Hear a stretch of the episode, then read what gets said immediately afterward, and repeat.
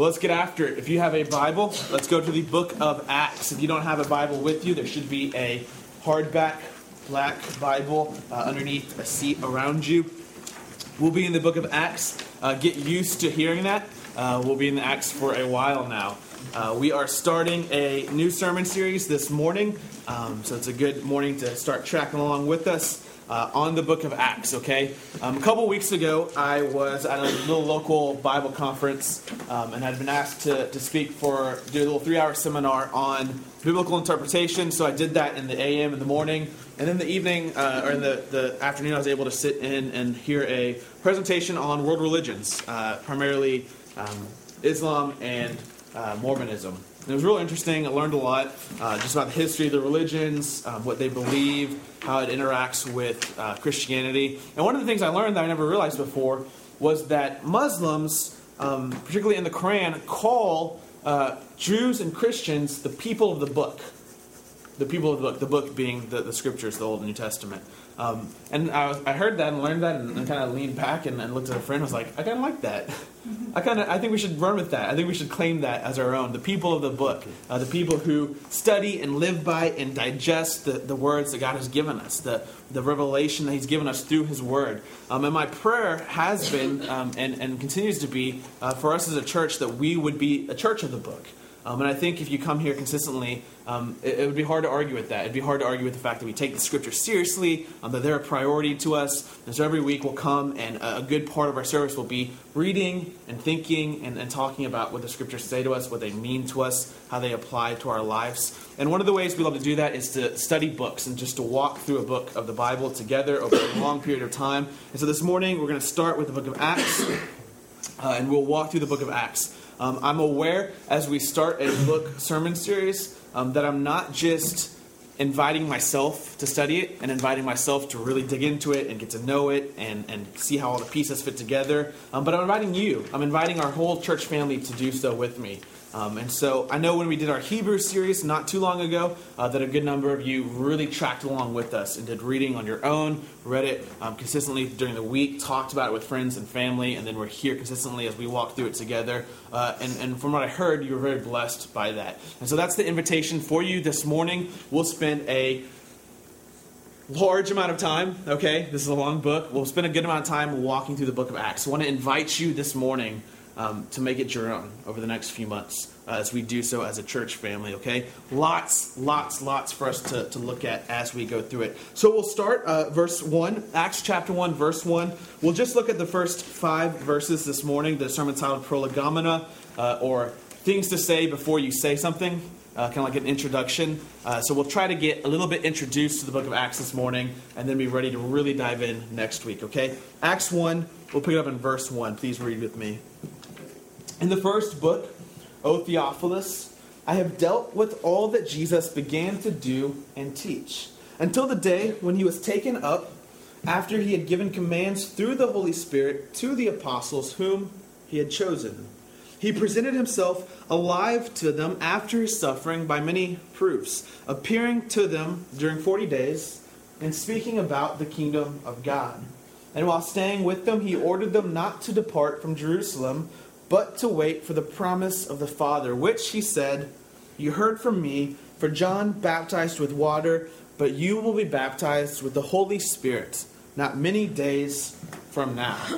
Okay, this is how the book of Acts starts. Um, so you have this in your worship guide. We'll, we'll do uh, a couple quick facts about Acts. I apologize for the rhyme, okay? It was just too easy. I couldn't resist. I thought about doing like a three point alliteration after it, but I withheld. Um, some, some quick facts about Acts, okay? You see here, he says, in the first book, verse 1, he starts it off, in the first book, O Theophilus, I have dealt with all that Jesus began to do and teach. Um, Acts is a sequel. If you're not aware, Acts is, we would call it part two uh, of a work that began with the Gospel of Luke. Luke and Acts go together. It's part one and part two. It's a, it's a sequel axis. Um, in the Bible world, right, people will just say Luke slash Acts. I mean, they're one work. We've separated them. Um, we've even put a book between them, um, but they're really they're really one work. This is Luke um, presenting a comprehensive account of the beginning of Christianity, uh, and he starts with the Gospel of Luke and then moves into Acts. Um, so this is the second book, okay? Um, now, it's written by uh, a guy we would call Dr. Luke, okay? It's written by Dr. Luke. Um, but we would, we would talk about dual authorship, or the fact that there are two people who, who wrote the book and really all of the scriptures. Um, what we know about Dr. Luke is he was obviously a doctor, uh, he was a physician. Uh, Luke was a very smart man, very educated man. Um, he had gone through uh, probably intensive training um, for his medical practice. Uh, he uses big words, okay? Uh, so, what we know about Luke is it was written in Greek. Most of the New Testament was written in Greek. And it was written in a very fancy Greek, like a very classical Greek, a very sophisticated, educated Greek.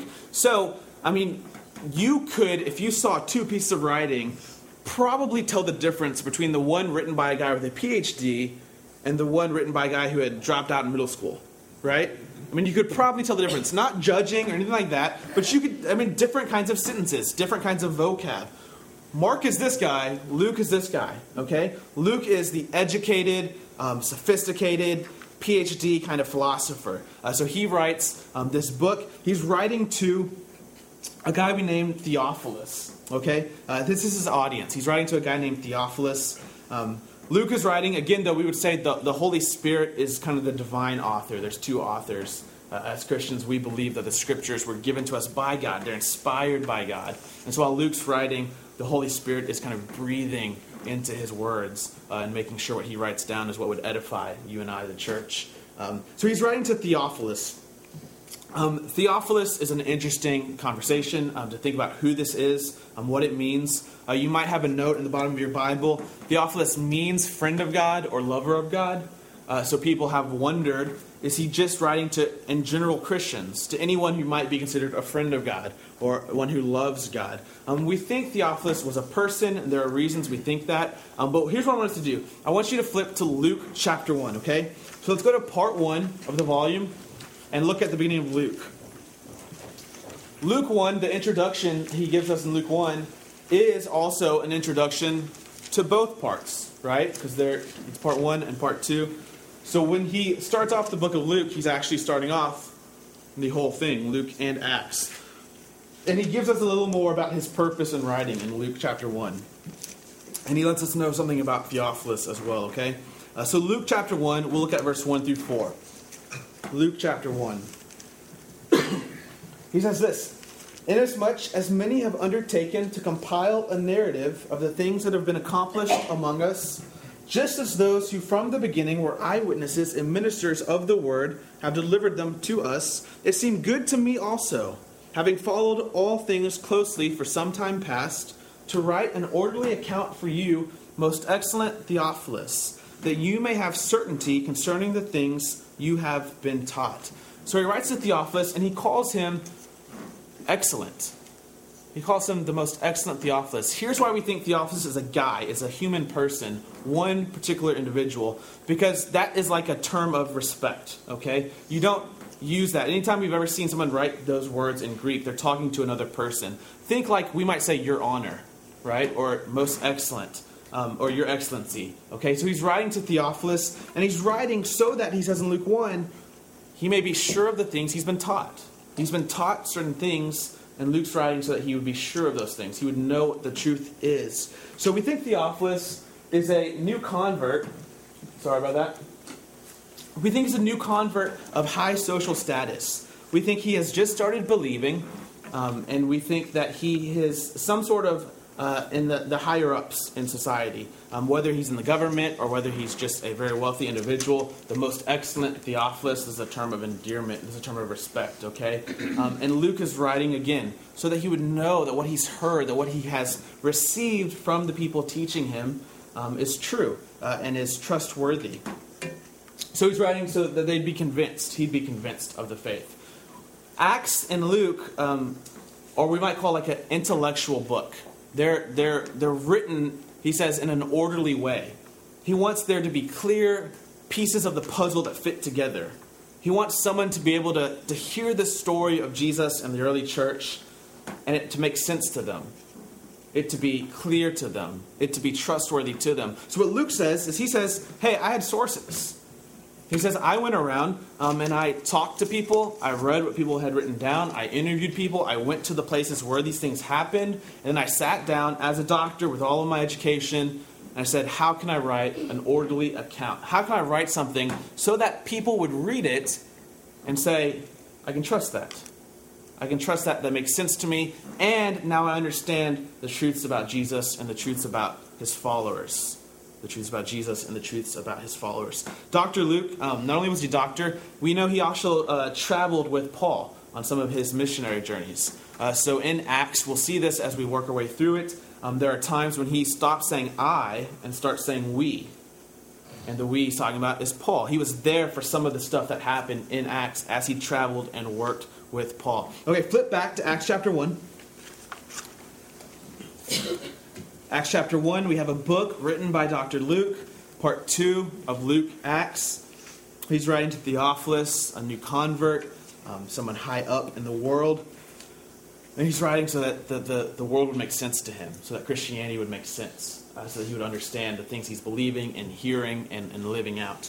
Um, Acts is also a, a historical book about the movement that we would call the early church.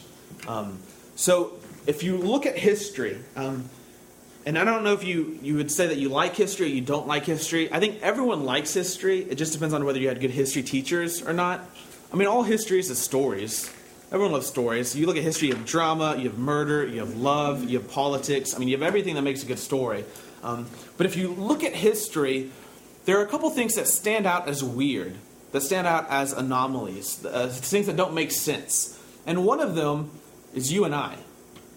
I mean, the fact that we're here this morning, if we were just going to take a second and think, the fact that we have gathered here this morning is kind of weird. It's kind of a weird historical event, historical phenomena, because you had this guy 2,000 years ago who lived and he taught and he had a following during his life. He dies the, the death of a criminal on a cross, um, the, the Roman um, way of executing a criminal. And then shortly after his death, the world just explodes with his followers. I mean, this thing called the early church starts, and these people start following him and converting others to follow him and to worship him and to serve him. And no matter how much they're persecuted, I mean, no matter how much they're killed and threatened, no matter how um, uh, much time passes between them and the life of their leader, no matter where they are in the world, they keep going there's still this core, strong group. And this Eastern spin off of, of Judaism that started 2,000 years ago on another continent has now worked itself out to you and I in 2012 sitting around reading what Dr. Luke wrote about Jesus. I mean, if you just think about it, it's kind of weird. It's kind of a, a different thing. Well, well, Acts is what happened. Acts is the account of how that church got started of why you and I are even here today. Um, and as such, it's it's interesting just as history. I mean, it's interesting just to see what was happening back then. And then it's interesting for you and I because it can help us be the church that we're supposed to be. I mean, it can help us live as Jesus' people the way that he would have us live as his people. You could almost think of Acts as part one in a play and we're in a later part of the play. We'll see this in a while when we get to the end of Acts, but Acts has no ending. Acts kind of ends this real anticlimactic way, like a dot, dot, dot. And it ends that way on purpose because you and I are the dot, dot, dot. The story continues as people serve and worship and follow Jesus um, where he calls them and, and um, how he asks them to do so. And so you have um, kind of this histor- history of the, of the movement we call the church. Um, and it's also a record of, of Jesus' continued ministry. His continued ministry. I want you to look at this with me. Look in verse 1 again. He says in the first book, O Theophilus, I have dealt with all that Jesus, what's the word? began to do and teach. Now, for a close reader here, this is interesting because it seems to be implying that in Acts, Jesus will continue to do and to teach. We might call Luke um, the teaching and work of Jesus, part one, and Acts the teaching and work of Jesus, part two. It's more interesting when we start reading the book of Acts and realize Jesus doesn't actually have a big role in Acts. like we'll see this. He disappears from the stage very quickly, and he really only comes back a couple different times. If anything, if, if we want to talk about him being there, he's way behind the scenes. One author I, I read this week said Jesus has almost this haunting presence in the book of Acts, where he's not there, but it seems like he's everywhere. It seems like he is there. It seems like he is working. It seems like he is teaching. And so you have this book about Jesus' continued ministry, what he has continued to do and continued to teach his people even after his resurrection. We've hit on this a little bit over the past couple weeks with the phrase um, that you and I, the church, are not a memorial society. I mean, we don't just come to, to remember somebody who died a long time ago. We come because that same person is alive today. We come because we're following him, because we're hearing from him, because we're serving him, because he has been resurrected. Which, in fact, is what Luke says as he starts this story. If you look in um, verse number uh, 3 here. So he has um, given his um, apostles some commands uh, through the Holy Spirit. Um, verse 1 through 5 is largely a recap of Luke 24, of the very end of his book, before he starts new material in verse 6. But look in verse 3. He presented himself alive to them after his suffering, or after his passion, after his death, by many proofs, appearing to them during 40 days and speaking to them about the kingdom of God. So, so this same Jesus, the one who they were following um, during his life, the one who was killed in front of them for the whole world to see in Jerusalem, Luke says he became alive again. And for approximately 50 days between his death and between what we would call Pentecost, he, he showed himself to them. For 40 days, he, he sat with them and talked with them and taught them. He gave them many proofs. The same Jesus who died was resurrected. This is when we're trying to understand the reality of the church, why you and I exist, and how it's weird that you and I exist. This is maybe the most important thing Luke has to tell us. He says this He says, Jesus' resurrection is the event that created the early church, is the event that is responsible for you and I being here worshiping and reading and singing. Christianity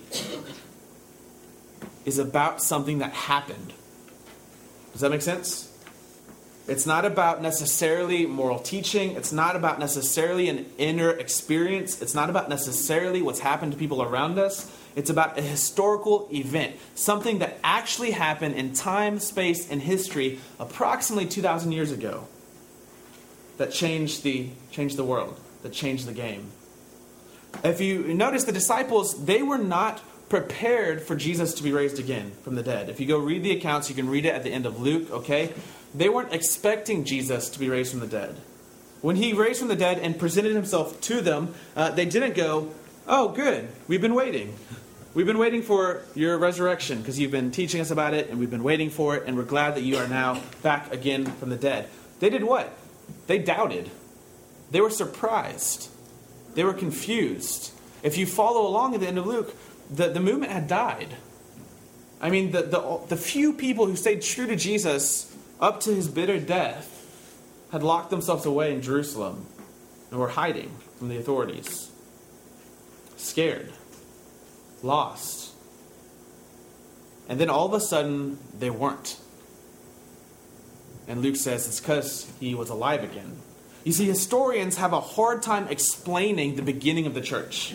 Because here's what we know there were people like Jesus up to 50 years before him and 50 years after him who claimed to be the Messiah, who had kind of this following of Jewish people, and who then died a violent death at the hands of the Romans. And when that happened, one of two things happened the movement itself died, or they found a new leader. What never happened was the followers going, He came alive again. Everything's back on track again. But that's exactly what happened with Christianity. That's exactly what happened to Jesus and what the early church was saying about him. People have lots of different theories about what happened and why the church started. Um, some say this was just a way of them talking about Jesus' continued presence in their hearts, um, his teaching living on through them. There's a few problems with that. One is that's not what the language itself means. If that's what they meant, they had words to say those type of things. Um, but the Greek words they used were resurrection. They used resurrection. Um, and then others thought, well, you know, they, they, they wanted so badly for Jesus to still be alive that they kind of just imagined it. And they kind of thought really hard about it, and it kind of became this group hallucination type thing. And, and that seems to be appealing on a psychological reason at first. But then again, you have to come back to the reality that in the first century, for these people, they weren't expecting a resurrection. That wasn't something that anybody made up. That wasn't something that would have made sense to anybody. It surprised them as much as it surprised the Romans, as much as it surprised the, the people who were not following Jesus. So he was dead and then he's alive again, and he spends a large amount of time proving it to his disciples, showing them many proofs. And this is the event, this is the historical happening that sets a fire off. A fire that is burned and spread throughout the world until it reaches you and I in 2012 in Sugar Land, Texas. So, resurrection. Um, we would say that this resurrection is physical bodily life after the grave. Jesus was dead, he was in the grave, and then he was alive again. Physically, bodily alive. You could touch him. This is an important point, okay? He wasn't um, a ghost. In fact, some of the disciples thought he was a ghost, and he proved to them that he wasn't. He said, Touch me. He said, Look, I can eat. We do know this about Jesus, though. Again, you can read this in Luke. Um, he had kind of this glorified body. That's the word we'd use a glorified physical body. Um, in that, he could do certain things that you and I can't do with our physical bodies. He could walk through a locked door. So he could kind of manipulate his physicality, right, in ways that you and I, we're not there yet. Um, according to the scriptures, we will be one day. First Corinthians, Paul says what happened to Jesus is going to be what happens to us. He's our prototype, our first fruit. He's the example, the blueprint. So Jesus is raised from the dead. He's physically risen again. And he says he, he appears to them and talks to them about the kingdom of God. Verse 3 here, he appears to them and, and speaks to them about the kingdom of God. This should make us smile if we've been going through the Messy Kingdom series, which we've been doing for the past seven or eight weeks here at the church. Um, this idea of the kingdom, that God's reign was breaking into the world, into creation, and that it was happening through Jesus. This was the central teaching of Jesus. This is what his life was all about. Was the kingdom of God, preaching the kingdom and then acting out the kingdom of God. And what the resurrection does is it in a sense confirms the reality of the kingdom of God. It in a sense backs up Jesus' claims to be king and to be bringing in the kingdom of God. You see, the, the Romans executed Jesus as a false pretender for the throne. And Jesus raises him again, in a sense, overturning the decision. In a sense, saying, no, that what Jesus was doing in his work on the cross as he died was, in fact, the promises of God being fulfilled.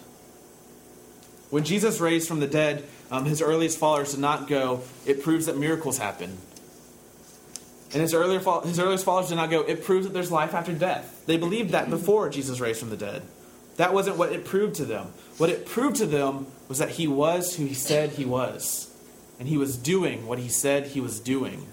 You had all these Jewish promises about the kingdom of God, about God coming back into creation and judging what is wrong and fighting the battle against that which harms his people and bringing grace and forgiveness and mercy and peace. And when Jesus raises from the dead, his followers go, the kingdom, the kingdom was here. The kingdom has started. There is forgiveness available for us. His death on the cross was the battle against evil, was payment for our sins. And a new world is opened up to us, a world where new things are possible, where going to have closeness with God and grace and peace. So, Jesus' resurrection as a historical event starts the church. It explains the existence of the church. And then it also does this it kind of sustains the life and the ministry of the early church. And this is, again, what we might mean by, by saying Jesus continues to speak, he continues to do and to teach. The church, again, is we we don't just come to remember his death and remember that a long time ago he was with us. We come because he is still with us, he is still alive, he is still inaugurated as the king of the world. So we'll talk about this a little bit more next week when we pick up in verse 6 and we talk about the ascension. where Jesus goes and takes his, his seat at the throne in heaven, God's right hand, okay? Um, but the, the point of the ascension, ascension what, it, what it means to us, um, is that Jesus is now installed as the world's true Lord, as its rightful king. Um, you have in Matthew, at the end of Matthew's gospel, after Jesus is raised from the dead, he comes to the disciples and says, All authority in heaven and on earth has been given to me. All authority on heaven and on earth has been given to me. And I think that's one of the most overlooked verses in the Bible. If, if you notice, that's right before the Great Commission, which is then go and make disciples. The reason the early church and, and Jesus' followers went into the world to tell other people about Jesus is precisely because he wasn't just in their hearts. Because he was the king of everything. And so he deserves and has bought and paid for my neighbor's worship and obedience. And he died for the people at my workplace and for the city of Sugar Land and the state of Texas and the nation of the United States and for the global community. We are all summoned to obey, to worship, to serve, to find true life as human beings following Him. The resurrection, the ascension, it means He is still active, He is still alive, He is still working and moving and changing. He's still finding people. He's still seeking and saving the lost, as he was in the Gospel of Luke. It's what Jesus has continued to do and to teach. Now, if you keep reading in verse 4, so Jesus presents himself alive um, to his disciples. He, he teaches them more about the kingdom of God. And then while staying with them, he ordered them not to depart from Jerusalem, but to wait for the promise of the Father, which he said, You heard from me, for John baptized with water, but you will be baptized with the Holy Spirit not many days from now. So he tells them, Stay in Jerusalem. They're from Galilee. They might want to go home. He says, No, stay here. Something's about to happen. A promise is about to be fulfilled. This ancient promise of old is about to be fulfilled in and through you. And he, he reminds them of John. If you remember, John is his older cousin who baptized with water. He took people to the Jordan River, he dunked them in the water, immersed them in the water, and then brought them out of the water. And it was the sign of repentance and, and getting ready for God's kingdom to come. And, and Jesus says, the same way that you were dunked in the water with John, now you're going to be dunked in the water with the Holy Spirit. You'll receive the promise of the Holy Spirit. So the church is not only characterized by a response to the resurrection, to the risen and reigning Lord, but also by the gift of the Holy Spirit, by the reception of the promise. Now, according to um, thousands of years of, of Christian orthodoxy, when you talk about God, you're talking about one God in three persons. It's what we call the Trinity, okay? Um, and now, if you're looking for a cute, easy formula to get it down in your mind, you're not going to find it. And that's kind of the point of the Trinity. Is when we start talking about God, we run out of words that make sense. As we should. He's God. He's not us. We can't measure him and get a you know, record him and scientifically document him. We run out of language to talk about him. But but Christians have developed ways of talking faithfully about him, and, and one of those ways is the Trinity. God, one God in three persons the Father, the Son, and the Holy Spirit this gift that Jesus says is coming to the church in a way he has not been available before as he ascends to the Father. Now, the Holy Spirit is interesting. You and I live in a church world of confusion about the Holy Spirit, okay? He is, I don't know if you have this. I mean, do you have the, we just had Christmas, okay? So family was in town. But I don't know if you experienced, but sometimes in a family, there's like a black sheep of the family, right? And when, when that person, man or woman, shows up, everything gets kind of awkward. You don't really know what to say to them. It's hard to make small talk, things like that. Well, the Holy Spirit's kind of like the black sheep of the Trinity, okay? He shows up and things kind of get awkward for people. Um, typically, when the Holy Spirit's around, people start dancing and they start speaking in weird languages, and rich people just get uncomfortable. We want to wash our hands, and oh, we just don't we don't like it, right? And so, so there's one tradition that has almost, in a sense, completely ignored the Holy Spirit. And it, when we talk about the Holy Spirit, we give him lip service and then move on before someone starts dancing and, and yelling, right? And that's kind of the tradition I was raised up in, right? You, you just kind of you don't want to really focus there. Things will get weird for everybody. And then there's this other tradition completely that, that is all about the Holy Spirit, right? And everything's about this baptism with the Holy Spirit, and, and everything's about this, again, the speaking in tongues and this loud, extravagant worship and things like that. And, and we live, again, just kind of in this church world of, of these two pendulums, of these two um, kind of confusing ways of thinking about the Holy Spirit. Now, here's the truth about Acts. And I, I think we mentioned this in our Messy Kingdom series. It's called the Acts of the Apostles. People have thought maybe that's not the best title for the book um, because really only a couple of the apostles are really focused on during the book. We'll see this. It's not really the Acts of the Apostles, it's the Acts of a couple apostles. And then others have said, well, well, really a better title would be the Acts of Jesus. This is what Jesus continued to do and teach. People gone, well, yeah, that, that makes more sense from, from Luke himself. But again, Jesus is not there very much. I mean, he's just not on the, the page, he's just not there in the direct scene. And then others still have said, perhaps it's the acts of the Holy Spirit. the Holy Spirit seems to be the hero in the book of Acts. We'll see this as we walk through it. When the Holy Spirit shows up, it's a red flag to us because something big's about to happen. Something powerful is about to occur because he has showed up and is about to do something on behalf of the Father and the Son. Um, talking about the Holy Spirit, we would say he's the, the mediator of the presence and power of God.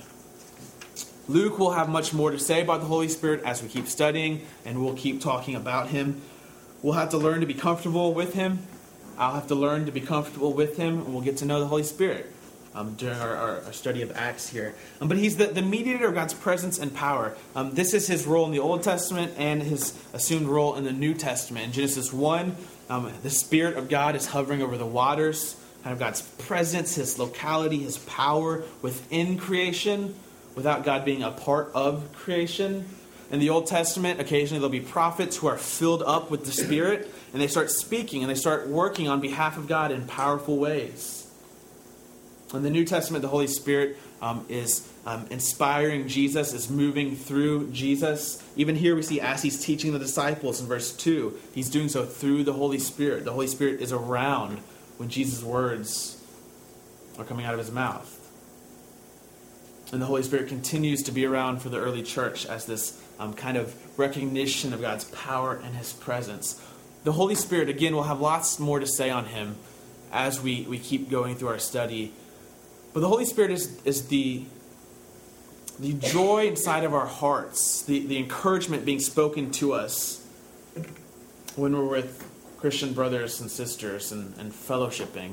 The, the Holy Spirit, we might say, is the, the sense of celebration and victory we feel. And we feel it's rightfully part of ours when we sing songs about Jesus reigning and defeating Satan and sin and evil. The Holy Spirit is the one who who both causes and then comforts our tears when we've been convicted of our sin, when we realize that we're broken and we need a Savior. The Holy Spirit is the one who, who speaks truth and clarity and transforming realities into our lives as we're reading the scriptures. All those and, and more maybe are ways of, of, talking about the Holy Spirit. It's, it's God's presence and power among us. And he says this um, the way John baptized you with water, you went into the water, you came out, that's going to be the way that you, as my people, will be given the Holy Spirit. You'll be submerged in the Holy Spirit. And so we'll, we'll wrap up um, these first five verses with a couple of different sentences, okay? The first one is this In the work of Jesus, through the Spirit, so, so through Jesus' death and then now resurrection, and then through his Spirit given to his people, God was and is, continues to be so, at work creating a new world of justice and beauty, grace and peace. We've talked about how this is the point of the kingdom of God. God is not evacuating people from creation, He's transforming creation. He's reordering the world around us. There's a whole new world at work. This is God working and moving, establishing, creating, and through Jesus and through the Spirit, He was and continues to do so. And then the church, the church that started here in Acts and it continues even into this day with you and I, they're the people who, who find themselves plunged with this baptism idea, right? We're, we're submerged in the water. They find themselves plunged into this new world with this sense that, that it's starting inside of them. With this sense that even their very being, the very core of who they are, their very personality, has been given a, a dose of the Holy Spirit, has been given the transforming work of God's kingdom and that God continues to do that within them. And so they, they meet and they worship and they study and they, they live life with each other and they find themselves um, being renewed into the image of God. They find themselves loving like they have not loved before. They find themselves forgiving like they have not forgiven before. They find themselves using money like they have not used money before. They find themselves experiencing joy and satisfaction and peace in ways they haven't done before. And Luke says it's because Jesus has resurrected and his people have been given the Spirit.